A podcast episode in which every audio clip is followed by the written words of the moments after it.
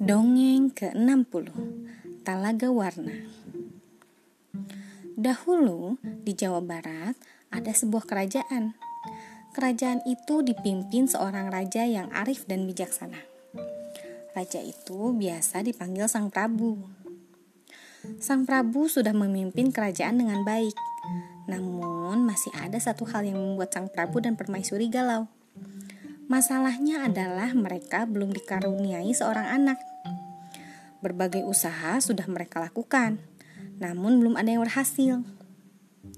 Suatu hari, Sang Prabu dan Permaisuri memanggil penasihat istana.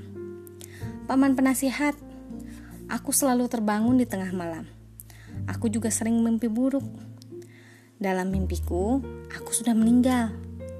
Kerajaan ini menjadi kacau tanpa seorang penerus tahta kerajaan. Tak ada lagi yang melindungi dan memperhatikan rakyatku, kata raja. Mungkin itu hanya ketakutan Baginda saja. Bagaimana kalau Baginda dan Permaisuri mengangkat seorang anak? Usul penasihat istana. Tidak, kami hanya ingin anak dari keturunan kami sebagai penerus tahta kerajaan. Jawab sang Prabu dan Permaisuri. Hari berganti hari. Permaisuri belum juga mengandung. Melihat hal itu, sang Prabu sangat sedih. Sang Prabu kemudian pergi ke hutan untuk menenangkan diri. Sudah cukup lama Sang Prabu meninggalkan istana. Akhirnya Permaisuri mengandung dan melahirkan bayi perempuan yang sangat cantik. Semua rakyat gembira mendengar kabar itu. Mereka beramai-ramai datang ke istana dan memberikan hadiah untuk sang putri. Tanpa terasa, sang putri akan berusia 17 tahun. Seluruh istana sibuk mempersiapkan pesta yang sangat mewah. Tidak ketinggalan, semua rakyat juga diundang untuk menghadiri pesta. Sang Prabu mengambil sedikit emas dan permata untuk dibuat menjadi kalung. Kalung itu nantinya menjadi hadiah ulang tahun sang putri. Sang Prabu lalu mendatangi seorang ahli perhiasan. Bisakah kau membuatkan aku sebuah kalung yang cantik? Kalung ini akan aku berikan sebagai hadiah ulang tahun putriku, kata sang Prabu.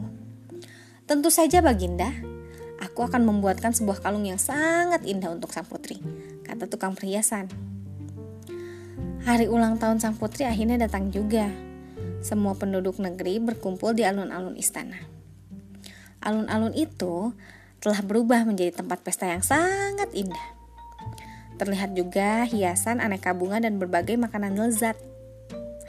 Raja dan permaisuri keluar dari istana untuk menyapa rakyatnya. Rakyatnya pun menyambut mereka dengan penuh gembira. Setelah itu, terlihat sang putri keluar dari istana. Seluruh rakyat terkagum melihat kecantikan sang putri. Wah, ternyata sang putri benar-benar sangat cantik, puji seluruh undangan yang hadir. Sang Prabu dan Permaisuri mendekati putrinya. Mereka bermaksud ingin memberikan hadiah ulang tahun. Putriku, terimalah hadiah istimewa ini dari penduduk negeri ini untukmu. Mereka sangat mencintaimu, kata permaisuri. Sang putri kemudian membuka kotak hadiah. Ketika melihat isinya sebuah kalung, wajahnya terlihat kecewa. Ternyata dia tidak suka kalung itu. Ah, kalung apa ini?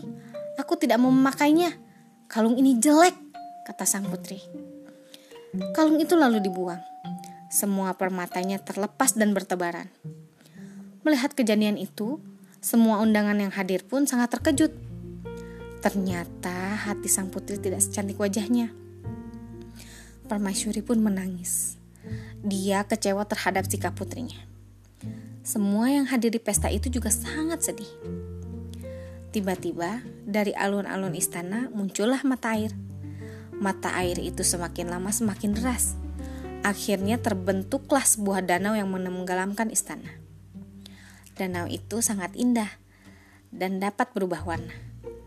Penduduk percaya kalau warna-warna itu berasal dari permata kalung sang putri yang tersebar di, dana, di dasar tanah. Akhirnya danau itu disebut nama deng, danau itu diberi nama Talaga Warna. Sekian, terima kasih telah mendengarkan. Selamat malam.